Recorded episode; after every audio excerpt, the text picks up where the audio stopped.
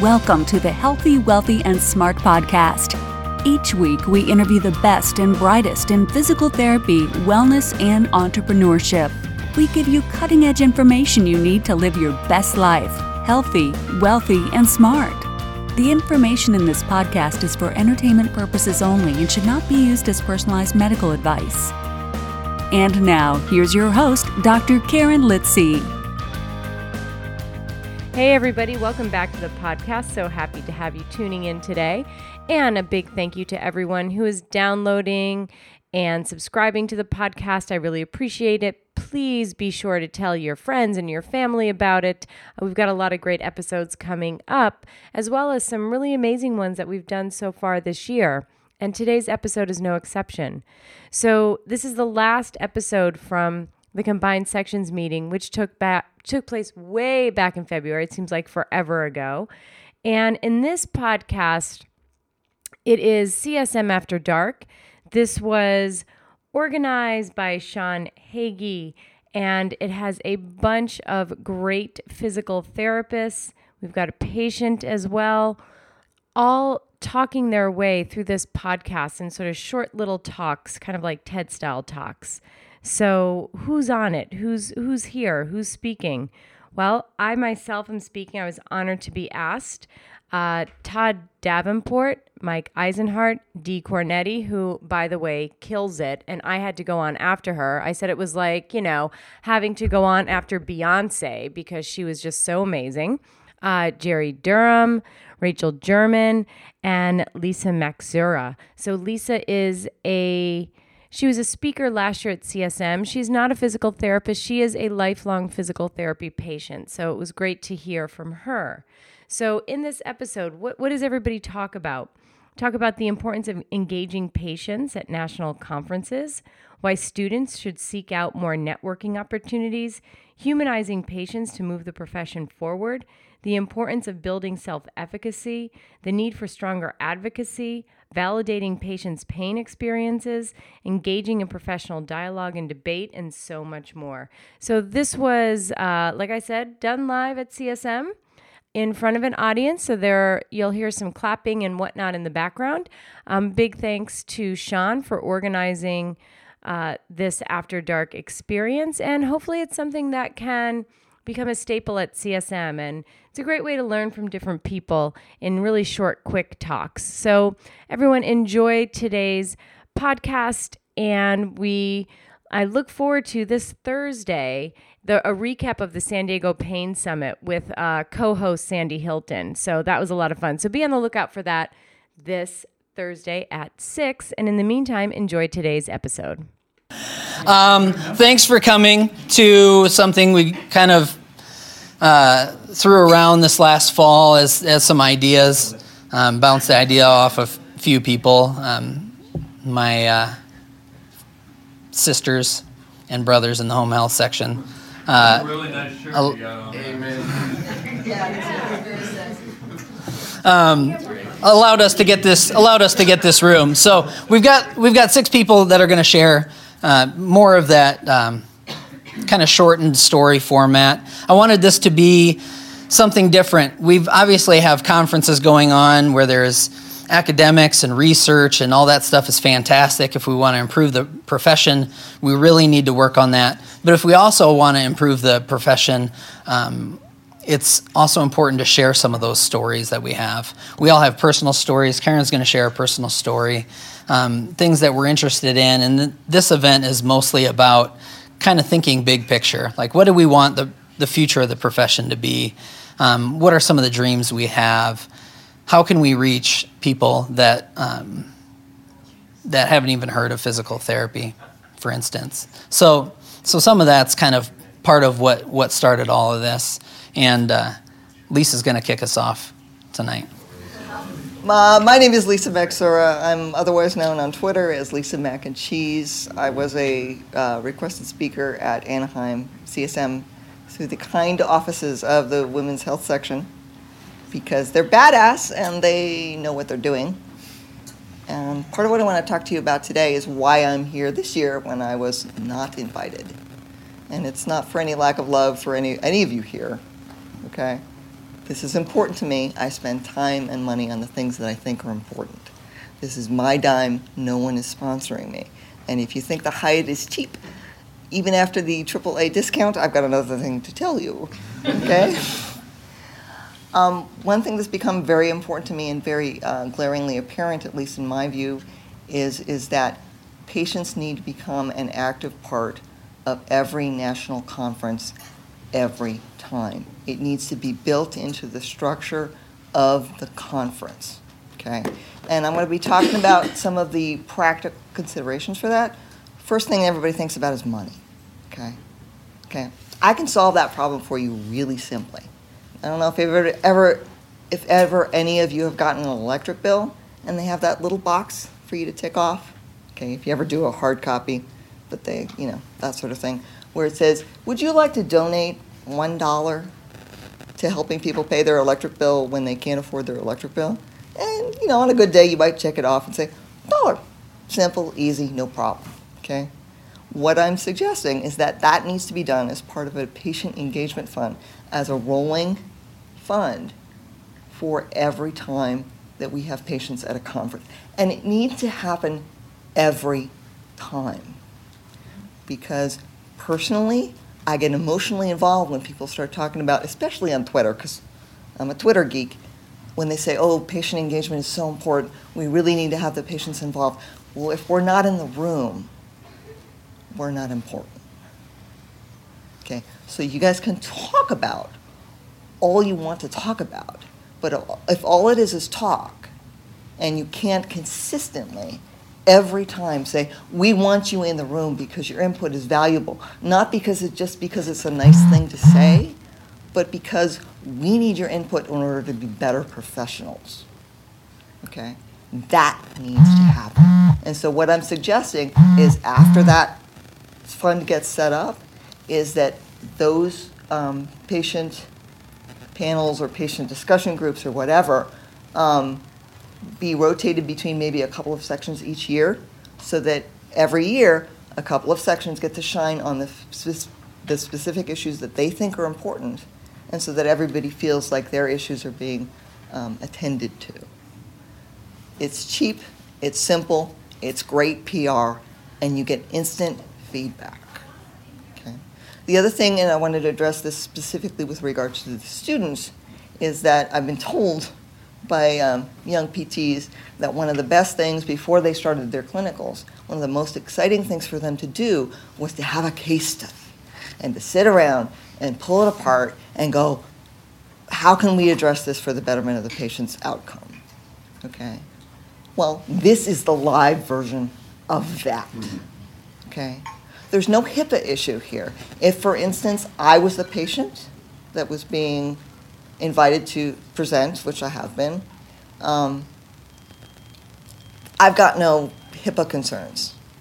I've got no, uh, I've got no relationship with the audience at large, with save my one PT, who I will never leave, um, about, you know, privacy, about, well, I don't want to offend them. If I ask this question, are they going to take it the wrong way? Are they going to go to the clinic down the street?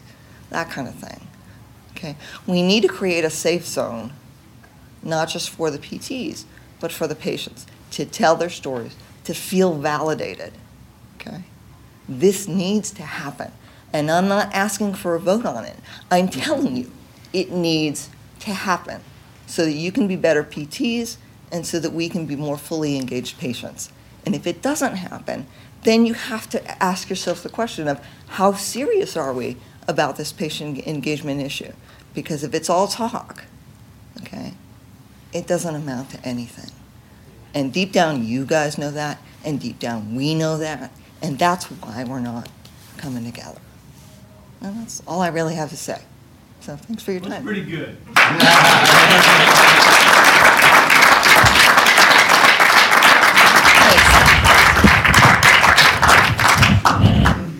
All right. Hi, guys. So, my name's Rachel Jermann. I am a third year student at the University of Wisconsin Milwaukee. I am the executive producer of PT Pintcast. And Sean reached out to me like two weeks ago and was like, I heard you're a rebel. Do you want to come speak at this? And I was like, Well, I don't know if I'm a rebel. I think I'm just really persistent. So, and this was before the Elizabeth Warren thing. So I was completely separate. um, and he said, I said, well, uh, what do you want me to talk about? He's like, well, you could talk about student debt. And I'm like, yeah. So I'm, I have student debt and it sucks. And that would be the end of that conversation because I am no way qualified to speak on student debt. um, and then he said, you could talk about, you know, maybe the future of DPT education. Going to draw a huge blank on that one too. So I thought about, all right, so I guess I'm seen as a leader. And kind of makes me uncomfortable because it's like if I'm talking and it's kind of like the if, if the tree falls in the woods and no one's around to hear it, did it really make a noise? If no one's paying attention to me, I can say whatever the hell I want. Nobody cares. So when people pay attention, that's kind of disconcerting.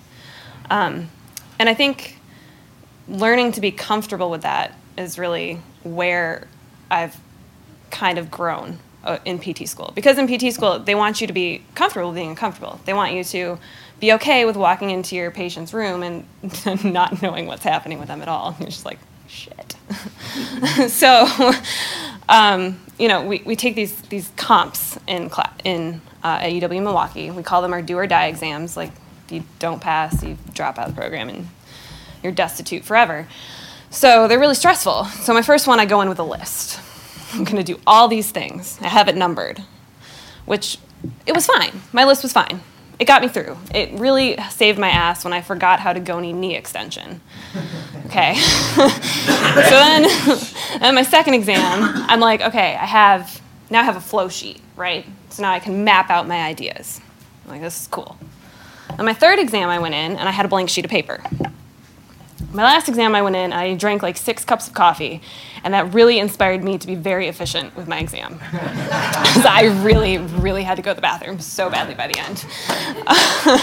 so I think that the failing that we see right now in education is you teach your, your students to treat patients. You may not teach them to interact in their profession. So my first conference I went to, it was like I had my list. I went to all my sessions. I showed up and I learned things. And like my second or third conference in, I was like, well, maybe if I don't go to the sessions, but I do talk to these other people when I'm not going to the sessions, I learn more lessons.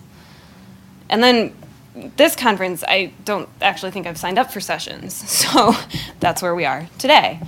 And I think that that needs to be more, students need to see that more because it's really hard to get students to come to conferences. They're expensive, I know, they're awful, but they don't have to come to national conferences. They can come to like state conferences. Um, but learning how to engage students on that level, learning them meet cool people who have done other things, not just go to sessions. It's learning how to get away from the list, but in a different aspect, not just patient care. So that is kind of what I've learned over the past three years. And that's probably all I'm qualified to say. So thanks for having me, guys.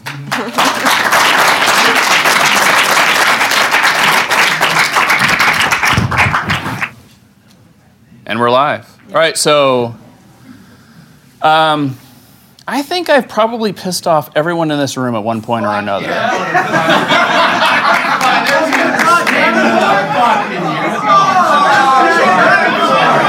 Yeah, now you know this. You gotta have goals. Thank you. And I don't regret a thing. And I'll do it again tonight. Um, Lisa Mac and Cheese put it best when she tweeted out randomly, I reject your premise. And I kind of felt like she was tweeting that at me because I kind of felt like that belonged in my bio. Uh, so when, when Sean uh, asked me to speak tonight, he, he had sort of asked me to bring the energy and kind of kind of the, the angry old man, and that's that's surprisingly not kind of who I am. So I, I, I want to start off by after having acknowledged pissing you all off by thanking you for the opportunity to piss you off, uh, because I think through those conversations I have learned a lot, and I've had a chance to engage with people I never would have had a chance to meet in real life, uh, especially in conferences like this. And so I, I give a lot of credit to those of you guys who have not run me out of this room yet, uh, even finding out what my handle is, which, by the way, is probably the best and the worst handle because it's so long uh, on Twitter. So, what, what I'd like to talk tonight about is um, kind of going back to this issue of seeing our patients and clients as people. So, I'm, I'm sort of complicit in asking my students to view their people that they that, that you know that seek their care to see them through the lens of an impairment or see them through a lens of a disability uh, with the idea that i want them to sort of identify root causes and treat them and i want them to use the scientific evidence. Um, i think though that that has gotten us a field from where we can be the most impactful our best selves as physical therapists i think that if we see people as people uh, I will drop my manual therapy orthopedic inclination and I will help someone who doesn't have that sort of set of, uh, sort of that, that does not conform to that practice pattern. I might also wonder, huh, whiplash from a rear end accident. Where was that accident? And then over time, I might think, huh, there's about four or five people who've gotten in a rear end accident at that same four way stop. And I might think, huh, those four or five people, they're colorblind and they can't see the red stop sign against the green trees. And I might actually call the city as a physical therapist to prune the trees so that we reduce the fact that someone's going to get into an accident and might actually seek my care. So it's this entire concept that sent me back to school uh, for a second career uh, as a public health practitioner and uh, interest in epidemiology. And I think that if we're able to see our patients and clients not as those roles, but as people, that's the next step forward. That's how our profession steps over its own shadow, identifies where people are being treated uh, that don't maybe need to be treated if we can prevent it, and can find revenue streams that can then push you know, our profession forward uh, and identify new business models. So when I rag on the cash folks, hashtag, it's because I think we can do better. I think we can do better than continuing to see our patients as patients and our clients as clients. Because if we see our the people who receive our care seek our care as people, our profession moves forward.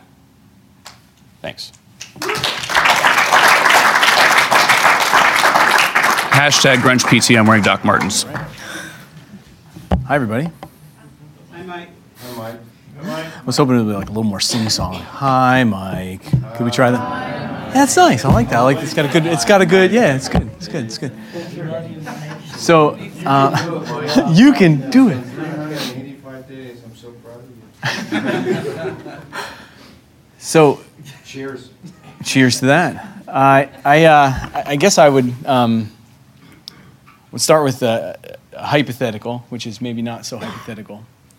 So, person walks into our clinic uh, and sits down, and uh, she's a nice enough lady. Uh, saw a whole whole history of pain. Um, has seen multiple doctors, had all sorts of scans, and uh, and, and sits down uh, with me for for what I would call a movement and fitness evaluation, or or really what some of us would call just a lifestyle. You know, look like uh, whatever we want to call it. I I don't call it a physical therapy evaluation, although there are physical therapists who uh, often perform a part of it and we get to talking about her pain and, uh, and you know and, and, and usually these evaluations would start with me just sitting there and saying hey like start from the beginning like tell me your story what's going on you know i know nothing about you you know your doctor just sent you over for movement and fitness eval let's start from there and we get into it a little bit and, uh, and it turns out that she's got this long history of pain and, and we might call it you know sort of like the classic you know central sensitization kind of presentation i said i'm going to ask you a tough question and I hope you're okay with me asking this. And, and if you're not, you can tell me no. Uh, it's fine. You know, we can move on. I said, you know, when someone is talking to me like you're talking to me, um, usually there's some fear involved. You know, she, she's got something you know going on there that's, that's scaring you, something about your pain. So tell me about that. Are you willing to tell me about that? And she went a little further and talked to me a little bit about it and said, I called my doctor a week ago and I was suicidal and, uh, and I, I, I really thought I was going to take my own life. And, uh, and he told me to get on my treadmill and run as hard as I could for 10 minutes. Really? You know, because of course all the bells and whistles are going off in my head. Like we should be dialing, you know, like 911. We should be really talk, getting folks in front of the right people. But we're in a, in a room together. And I said, so, so how did it go? And she said, I got to be honest with you, I felt euphoric all day long. It was the first time I felt joy and I don't even know how long. And I cried for an hour on my way to work. And I have not felt this good in probably 20 years. And I have been battling all sorts of uh, related issues. And I said, Well, let's explore that a little bit. Talk to me a little bit about that. And, and what do you think that was? And she said, I think it was because it was the first time that someone told me I could own this and control it. And I tried something and I did. And it worked. And it worked for me in that moment. And I don't know why it worked. I don't really care. But I felt like I had some control over this for a few minutes. I said, So, how's it going? And she said, Well, I've been doing this now for, um, you know, three, four weeks. And, and my doc suggested I come to you, and, and now let's start getting some kind of a real hardcore plan going. Let's get me feeling good. So that's pretty awesome. So the reason why I tell that story is because um, I think we have the power to change lives. I mean, I think at the end of the day, that's that's what we do. I think that you know, uh, I mean, we're not willing to talk about it that freely and that openly, but I, I really think that that's exactly what we do. We have the ability to change the trajectory of someone's life. Um, and I certainly don't think that I did that day. I think that that woman taking the chance and, and doing something uh, got her going in a direction that she hadn't been going in in a long time. And it's been several weeks and maybe even months since we've you know kind of had that conversation, and, and she's doing really, really well.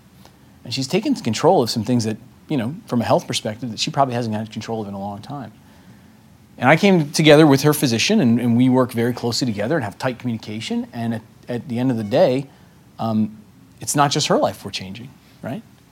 Uh, she has two kids. And when she got into the, hey, what am I afraid of? What she said to me, and, you know, as a sappy dad, um, she said to me, I'm afraid I'm not going to be there for my daughter. I'm not going to be able to be there when she learns how to ride a bike. I'm not going to be able to be there in the moments when you know she she needs a mom there, like because I'm so debilitated, I'm so in, you know, in pain. And so I, I stop there and I say to myself, like, all right, well, how are we going to do it? Because we say we want to transform society, um, you know, as an association, and I sit back here and I say, I don't think we're gonna. I don't think we can. Because I think we're trying to do it in a way that, you know, we're tackling one achy knee or one banged up shoulder or one, you know, achy toe at a time or whatever it is, instead of saying, how are we going to actually do it? I don't know the answer, um, but I feel like totally comfortable in this room posing the question. Because here you are at 10 o'clock at night or, you know, 11 by some of our time, and you're sitting here having this conversation. So something drew you here. I mean, I know, you know, I mean, he's a pretty good draw, right? I mean, and it's a, and, and, and it's a good looking shirt. Um, but you're here because something called you to be here, I think. Right? Like somehow deep inside, you're saying to yourself, like, we can be more, we can do more. Um, and I think we can. And so I hope that, you know, like, if anything, I guess, um, you know, when someone tells me that, like, physical activity and moving well changed the trajectory of her life and she felt an instantaneous change, it's humbling. It's the power of our intervention. And any one of us can wield that power. And I guess I, you know, I mean, I take the opportunity to say, like, when, when do we start? When do we really come together with that? When we start saying, hey, we, we don't sell PT services. We don't have to worry about our brand statement selling PT services. What we do is solve problems, you know? And, and the problem happens to be that we have a sicker, less healthy, uh, you know, society than, than anyone has ever seen. And we can help solve that problem. And so, you know, I mean, some we could say, well, how many people from this section or that section or the other section or whatever? How many people are from no section at all? But if we would just be willing to come together around the table and say, let's solve that problem, I think we can do it. Thanks. Hi, my name is Dee Kornetti, and I'm a home care physical therapist. I feel like I'm in a support group. And you know, I feel that way a lot as a practitioner, like because home care is the redheaded stepchild oh, of, of care. You know, aren't we the place that therapists go to die? Right? Isn't that what everybody says? And I'm going to tell you something else. I'm going to tell you something else. That is not true. That is not true. We are the place that see patients where they live. We are the people that walk in when there's nothing in the refrigerator. We are the people that understand everything else. Sure, what get, might get me in the door is a referral after a total joint. But what I, like Mike said, have to focus on is what is the bigger picture? See, we should be case managers. We should be leaders. We should be influencing health and wellness for an aging population. That's what we need to be doing. But I think we do get stuck in this inability to define our own value. So I'm going to tell you a little bit about the future of home care. It is not where we are now, but it is the frontier. See, because that's where people want to function. That's where they want to live. That's where their quality of life is. And I'm not going to slam on any other bricks and mortar situation. But let's be honest, they're going to tell you anything that you want to hear in an inpatient setting to get the hell out of there. but when I get home, I got to compete with the grandbabies and Wheel of Fortune, right? And I got to. Prices never. Never go at 11 o'clock Eastern time because Drew Carey wins. and then I look at how, how we document our value. And you know, I have never ever heard a patient say, My life would be complete if I could walk 250 feet with a rolling walker with contact guard assist. and always to the mailbox, never back. So if you go outside or you're driving home from the airport and you see an older person just hanging around the mailbox, they probably had a home care visit. Because we get them there and we don't bring them back. But if you want to do some ADLs and it's cold, just put a sweater on them, right? Or have them do it. So here's my thing we have not taken ownership in this. We are not rehospitalization reducers. We are not evidence driven, outcome defining clinicians. We are not. And why not? Who can do it better? Why are we counting minutes and codes and visits? Our value goes beyond that. And all you have to do is go in a house. Just go in a house and you'll find it out. Thanks, that's it.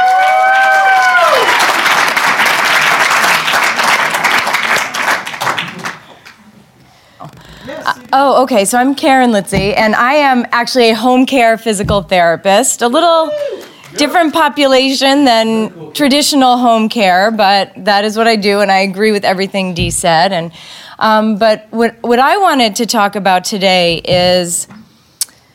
So, show of hands for all the therapists here, if this patient sounds familiar to you. So, the patient comes into your clinic or you go to their home and they're kind of walking in like the tin man, you know, they can't move. They they're, they're in pain. They've had pain for maybe five or six years. They sometimes can't go to work. They're depressed. They're sad. They have kind of withdrawn from their friends and their social circle. They um, aren't doing the things that they really love to do. And they're coming to you after they've been to a doctor, a doctor, a doctor, a PT, an acupuncturist, not a chiropractor, um, but a whole bunch of other practitioners. And they come into you and they're super sensitive, like Mike said, central sensitization out, out the roof. They don't want you to touch them. They are upset, they're emotional. So, how many people have had those patients? Pretty much everyone in the room, right? So, what would you say if I said that patient was me? So, that was me probably five years ago. And as a therapist, having to go through that, talk about giving you empathy for your patients. And the thing that helped me the most was not having, well, I couldn't have anyone touch me. I mean, I still have problems with that, but at, least now I can actually get a pedicure without feeling like I'm going to like have an emotional breakdown, which is good. Um, and I can have get a facial without having. I just can't have anyone touch my neck. But you know, otherwise, I'm much much better. And that took five years for that to happen. So I think being a therapist and going through that for probably eight years or so gives you a different perspective on your patients and what they need. And after spending time with Peter O'Sullivan over the last couple of days and really delving into the, the pain science literature, one thing that all of our patients need, and I think Mike put it beautifully a few minutes ago, is they need someone to listen to them and to ask them the right questions and to be able to reflect what they're saying and to be able to summarize. And it's something that we're not taught in school. It's, it's a skill, it can be learned, and it's something that every therapist should be doing for the betterment of their patients. And to be able to reassure, to be able to validate something what Lisa said before is the one thing that I really needed was someone to just validate your you have your pain is real. I understand. Now what can we do about it? And the person that changed my life was David Butler, and he became a great mentor to me. But what he did was he sat down with me for 2 hours and talked to me and got me to really delve into myself kind of what I had the same experience Dee had a couple of days ago. And it's hard and it's emotional. And as therapists, we have to be able to accept that our patients may be emotional in front of us and, and say to them, wow, it sounds like this is really hard for you. Can you tell me a little bit more? You know? And that listening and that empathy and reflective questioning and summarizing for your patient can do more than any, I'll probably get in trouble for saying this, manual technique that you can do for your patient, especially for people like me, where it was just so hard to even go to work and so hard. I couldn't have someone touch me. That manual work was out of the question.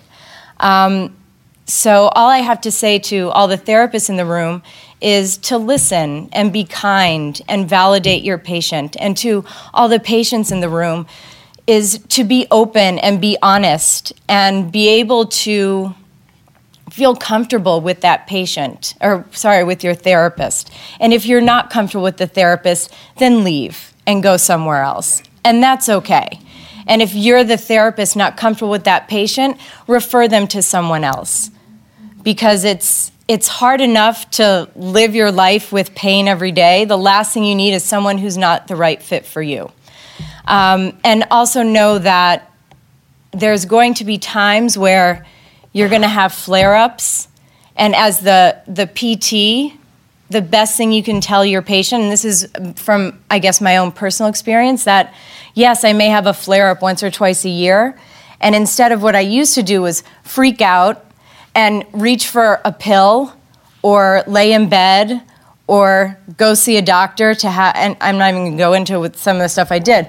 But now that, now that I have a flare up, instead of freaking out, what I do now is I work out. And it's kind of like what Mike said. And it has been, you know, a life changing thing for me. And so, as therapists, if we can encourage our patients to just move, it doesn't have to be a specific movement, it doesn't have to be from a specific joint. But listen, get people moving, and for the patients, don't freak out, work out. So that's that's it. All right. So it's cool. I've run through my head about three or four different things. And yes, my name is Jerry Durham, and yes, Todd Davenport has pissed me off on Twitter. And I'll tell you what, and I'll tell you what, here's the beauty. I never blocked him. I never blocked him. I never unfollowed him, right? Yeah, so I'm going, I, I got to start with this. This is what's important to me in seeing the, can you please tell me the gentleman's name who was, uh, manned the poster today? Uh, Justin Skull. Thank you. So um, Todd actually worked on a project with a student from, a student, correct? Yeah. From, from Pacific, where Todd teaches about hashtags and social media. And it was interesting because there are only two two posters in the, all of CSM that dealt with social media. So I wanted to give him a kudos for that. But part of part of what's going to make us better and achieve everything that we want to achieve is to open up these conversations and not I've I've physically been standing with people when they block someone in our own profession on Twitter or somewhere else like that and it serves no purpose in my opinion because you're saying I disagree with you you're wrong I'm right we're done. And I seriously I have um, I have referenced Todd on more than one occasion in a good way. I'm going on record it's being recorded yes yes yeah that is correct. At some point it will okay. And um, but it was because of Todd's and his questioning of what I believed that he caused me because I didn't block him, I didn't unfollow him. He caused me to dig deeper into what I believed and figure: is there a better way to discuss this, or could I possibly be wrong? Yeah, dude. Oh, it's being recorded. So right, so so and it's been beautiful because Todd and I still engage regularly. He's disappeared for a little bit. If nobody's noticed, I've noticed he disappeared a little bit for the last three weeks or so. But I'm not paying attention to you, Todd. I don't obsess about it. And um, and so it's been it's been cool because I actually so think about this for a second, and I don't know how to describe it. Twitter has actually made me into someone who can have a better discussion with someone I disagree with. Not all the time, you know. There's a couple boys right here in the front row. Well, right? So, but I don't unfollow anybody. I don't block anybody because over time I've learned more, and I I believe that I can now do better for the for the greater good because of because of what has occurred on Twitter, and so um, you know, which is ultimately about our patients and. Uh, so I think I'll, I'll, leave it at that, and just just think about what you can gain from a conversation with someone you disagree with. Pretty simple as that. So thank you.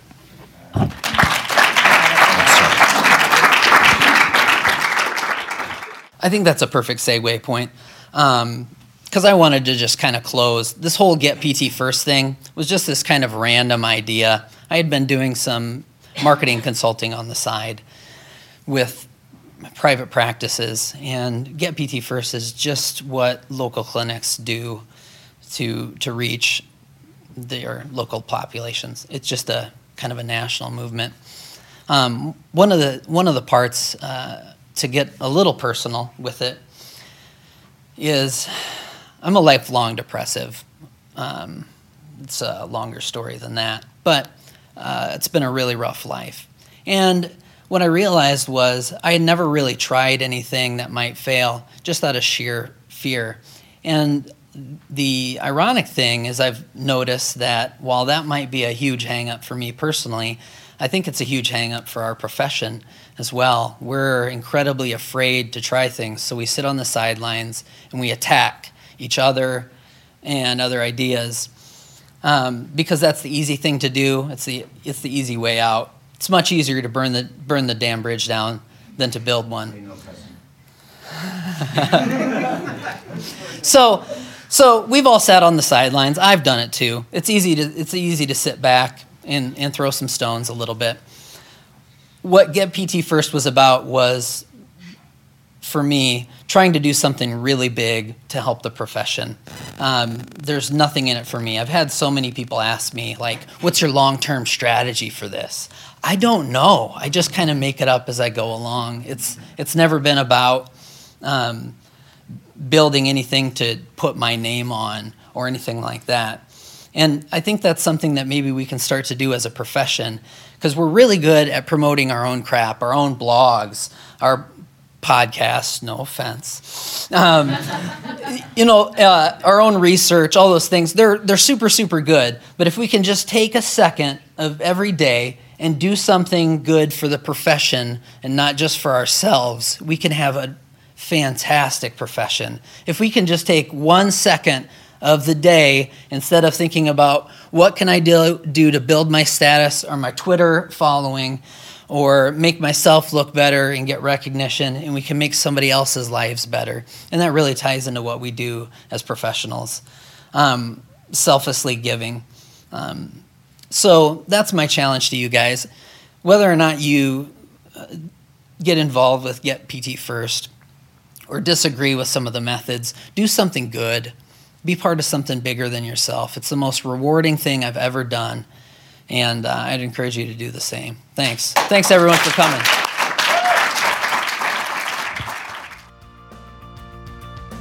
Thank you for listening, and please subscribe to the podcast at podcast.healthywealthysmart.com. And don't forget to follow us on social media.